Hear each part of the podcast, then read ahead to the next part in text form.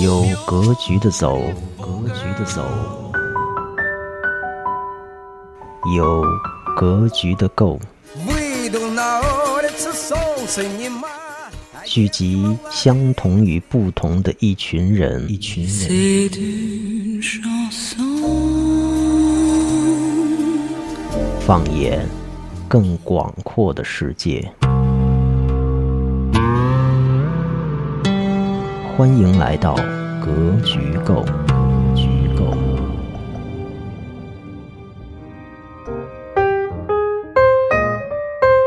大家好，欢迎来到格局构，我是格局长。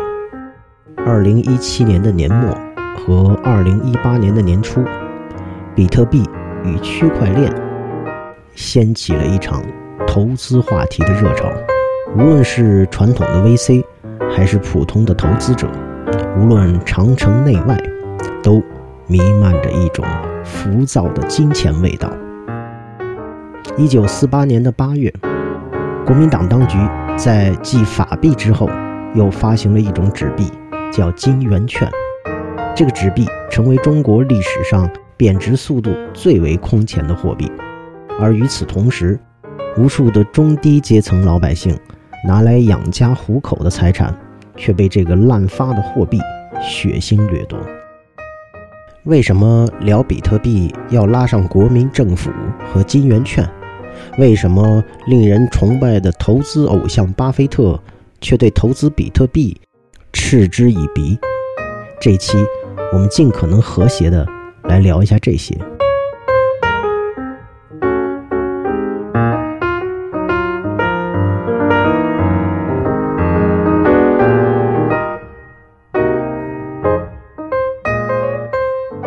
中国呀，有一句古话，叫“盛世古董，乱世黄金”，是说在太平盛世的时候啊，应该多买一些古董，因为社会环境好，除了这个能体现投资人的品味啊，古董也更容易在这样的一个时代升值。而战乱的时候呢，就要多留一些黄金，因为战争年代。没有任何组织的信誉啊，能够得到充分的信任，那么最终什么都比不上黄金来的踏实。而且特别是在古代，黄金啊能够浓缩大量的财富，可以相对方便的进行财富的保存和迁移。而在战争和特殊年代，如果没有黄金，只拥有纸币，那将可能面临着。灭顶之灾。一九四八年的八月，处于颓势的中华民国当局，不得不面对内战爆发而产生的高额的军费，以及各项支出的剧增，这使得呀，当时的财政赤字直线上升。所谓“民脂民膏”，皆来自于民。与古代的这个横征暴敛不同啊。一九四八年的这些官僚机构，为了支付军费，开始了大量的印刷货币，来掠夺人民的财富，导致啊整个物价疯狂上涨，整个国统区的经济社会面临着崩溃。为了挽救这一局面，维持不断扩大的军费开支，当局决定废弃法币，推行金圆券。一九四八年八月十八日，当局下令。强制用金圆券兑换黄金、白银和外汇。作为普通人啊，我们现在社会听到某些城市的所谓房子啊、车子啊贵得不得了，很多人都怨声载道。但是想想啊，如果是战争社会，不但房子、车子随时被可能拉去充了公，人也有可能随时被拉了去充了兵。甚至是基本的生活物资，柴米油盐，都随时可能贵到超过你大半辈子的积蓄，让你无限的怀疑人生。金圆券一出啊，最重要的一笔就是禁止私人持有黄金、白银和外汇。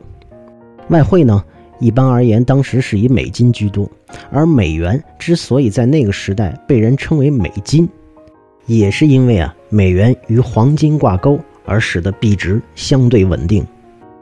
当局下了命令，私人严禁持有黄金、白银和外汇，持有者限定期限于九月三十日之前兑换成金圆券，否则呀，违者没收。我们刚才已经提到过了，这是一九四八年的八月底了，九月三十号就要把自己所有的黄金、白银以及外汇全部上交，那么留给普通人的时间，真的是不多了。最致命的是啊，国民党当局并没有信守承诺，你自己的金子、银子都上交了，给了你一堆纸，告诉你这个是价值相同的，但是过了一个月。一九四八年的十一月，金圆券发行量已经超过了十九亿，开始啊接近预期的发行上限。为了变通局面，十一月十一日，行政院修改了金圆券的发行法，取消了发行限额，准许啊普通老百姓持有外币。但是此时金圆券的价格已经有四个金圆券兑换一美元，贬值为。二十个金圆券兑换一美元，而这一切啊，还只是一个开始。之后，金圆券开始走上了贬值的巅峰，发行量不断突破八十亿、一百亿、一千亿、一万亿、五万亿、十万亿、百万亿。一九四九年六月，突破一百三十万亿。此时的市场上啊。已经出现了一百万元一张、五百万元一张的大钞票，但是实际上买不了什么东西。一九四九年的五月，也就是一个月之前，一担大米的价格已经到了要四亿多。对你没有听错，是四亿，四个亿，四个王健林的小目标才能买一担大米。当时的计量单位啊，要看具体的实物来换算，但是即使如此啊。哪怕你是一个有钱人，忽然没几天吃个米饭都要几十万、几百万了。如果那个时候的人们也用社交平台的话，那么刷屏不知道会刷成什么样子。当然啊，前提是你还交得起网费的情况下。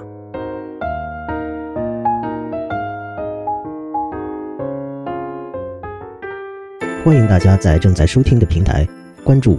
订阅、收藏、格局购，希望这是未来财富自由的你做给自己的第一笔免费且超值的投资。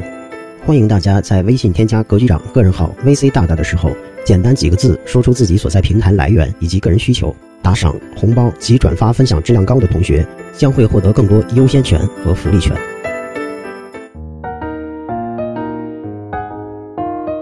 如果呀，当我们觉得刚刚这个故事。就是几十年前的一段历史，跟我们今天的互联网时代、区块链时代没有任何关系的话呀，那么有一个叫委内瑞拉的国家正在上演着同样的剧情。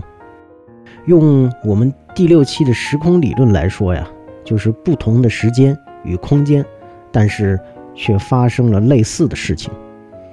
区别就是委内瑞拉的人民啊没有办法获得黄金，但是啊。他们用上了比特币，BTC。用当地人的话来说呀，使用比特币，并不是什么政治经济问题，而是生存问题。委内瑞拉的法定货币玻利瓦尔，二零一八年的通胀预期呀为百分之两千以上，仅二零一四年到二零一六年贬值了百分之九十三，也就是说啊，两年过去了。原来的一百块钱只能当七块钱花。假设我们通过搬砖获得了一千块钱的工资，如果这两年还没来得及花的话呀，就只剩下七十块钱了。而这一切也只是一个开始。当局同样下令认为加密货币是非法的，这反而啊激增了更多的人加入到其中，因为啊没有钱也就没有了生存。当玻利瓦尔已经让委内瑞拉人民啊无法生存的时候，类比黄金的比特币却成了救星。比特币啊，到底是不是真正的黄金，是有不同的意见的，而且不同的人会赋予比特币以及其延伸的加密货币不同的意义。但是啊，无论如何，有一点可以是基本确认的，那就是啊，这一串串加密的字符完成了对于财富的浓缩。而哪怕是在封锁最为严峻的国度，这一串串的字符呀，也可以跨越边境，到达这个星球上的任何地方。之所以有大量的人认为比特币能够类比黄金，还因为黄金的数量是有限的，而同样比特币的数量也是有限的。黄金浓缩了财富，可以方便的转移，是通行全球的价值体现。而比特币也一样浓缩了财富，仅仅在这方面，它甚至还是优于黄金的，因为这一串串的字符啊，跟黄金比起来，几乎就没有什么重量。假设是战争时期的国民党大佬和姨太太，有了比特币，他们在逃跑的时候啊，就再也不用担心因为金子太多而带不走了，顶多啊几个硬件钱包就搞定了。所以啊，在浓缩财富方面，加密货币也算是略胜一筹。当然啊，现在这个阶段的比特币或者说整个加密货币行业，也有不如黄金的一面，比如价格的不稳定，这就有可能啊会导致人们越来越不愿意把它当做一个支付媒介，而是啊把它愿意收藏起来。简单来讲啊，就是不愿意花。比如，由于币值的波动太大，早期的比特币啊，人们可能会买个咖啡，啊，买一些日常的生活用品。但是现在来看啊，如果把那个比特币留下来，买几百杯咖啡都够了。加密货币的币值的波动啊，它会让你短时间从一个万元户立马变成了百万富翁，或者千万富翁，也不是问题。但是啊。也有可能在你睡一宿觉的功夫啊，几个亿、几个王健林的小目标就都没有了。这种直接跟金钱挂钩所反映的这种人性的血腥和惨烈，也在比特币以及其他的加密货币上啊，一一展现出来。而这段展现的最绚烂的时期，而无非就是这前后一年的时间。就在这一年之间啊。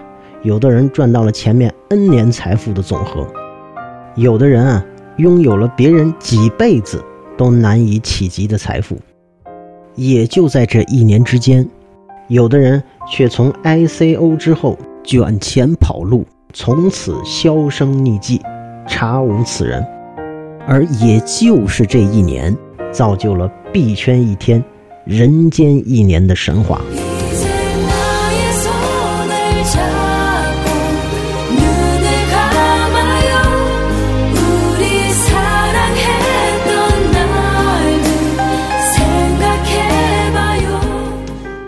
欢迎大家在正在收听的平台关注、订阅、收藏《格局购》，希望这是未来财富自由的你做给自己的第一笔免费且超值的投资。欢迎大家在微信添加格局长个人号 VC 大大的时候，简单几个字说出自己所在平台来源以及个人需求，打赏、红包及转发分享质量高的同学将会获得更多优先权和福利权。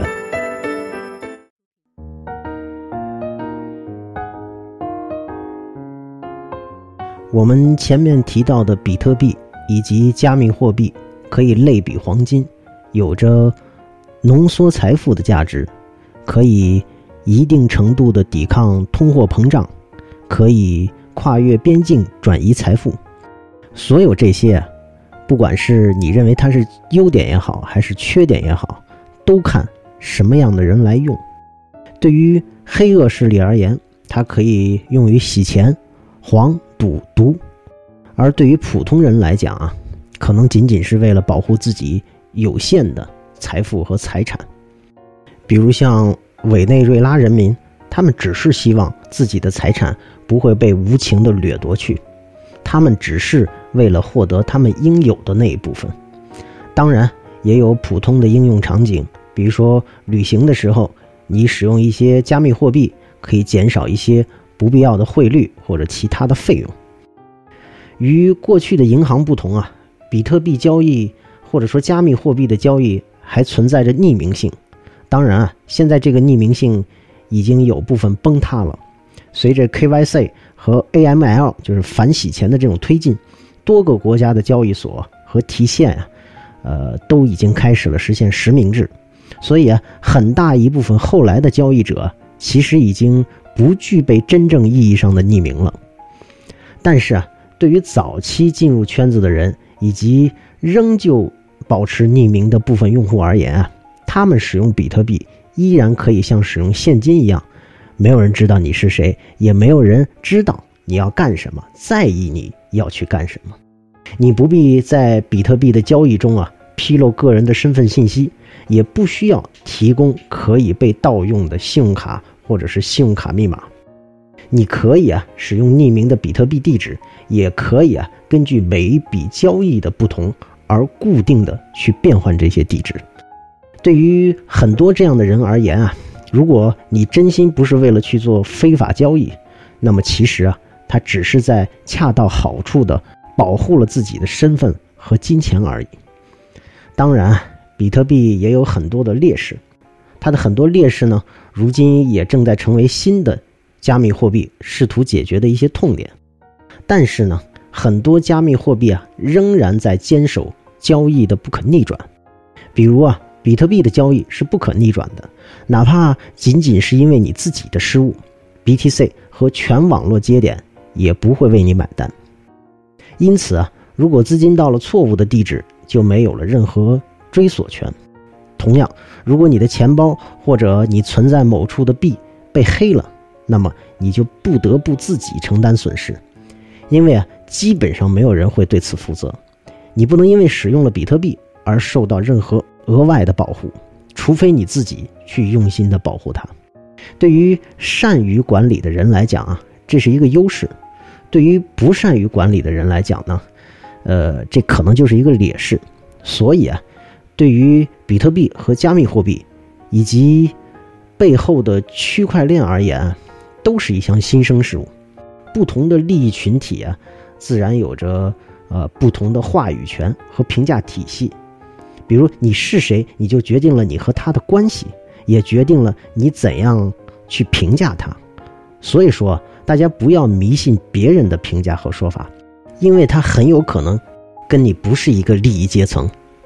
哪怕他是你的大佬或者你的偶像，这也就是我们常说的“屁股决定脑袋”。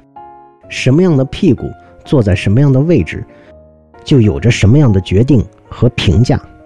对于苦难的委内瑞拉人民来讲，没有那么多的讨论和争议，也没有那么多的所谓风口和理论，什么废话都不用多说。比特币这个东西交易也慢，也没有那么快。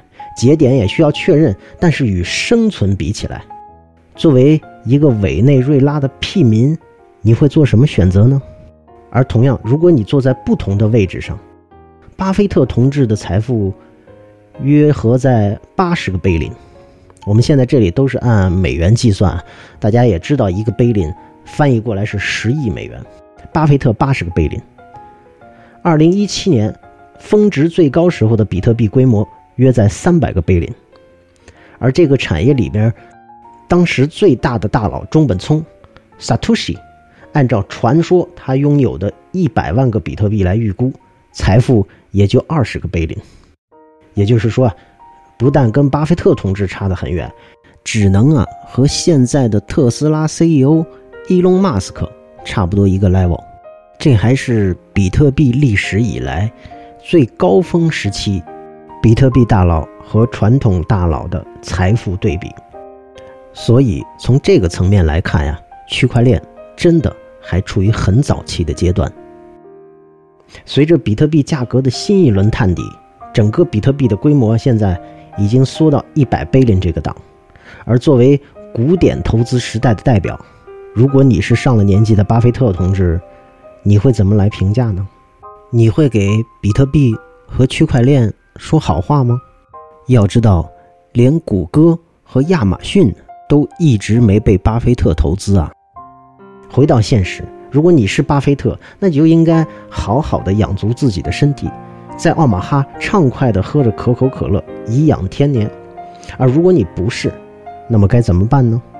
比特币、各种加密货币以及区块链，到底是一场大的技术革命，还是只是互联网的一个小版本升级？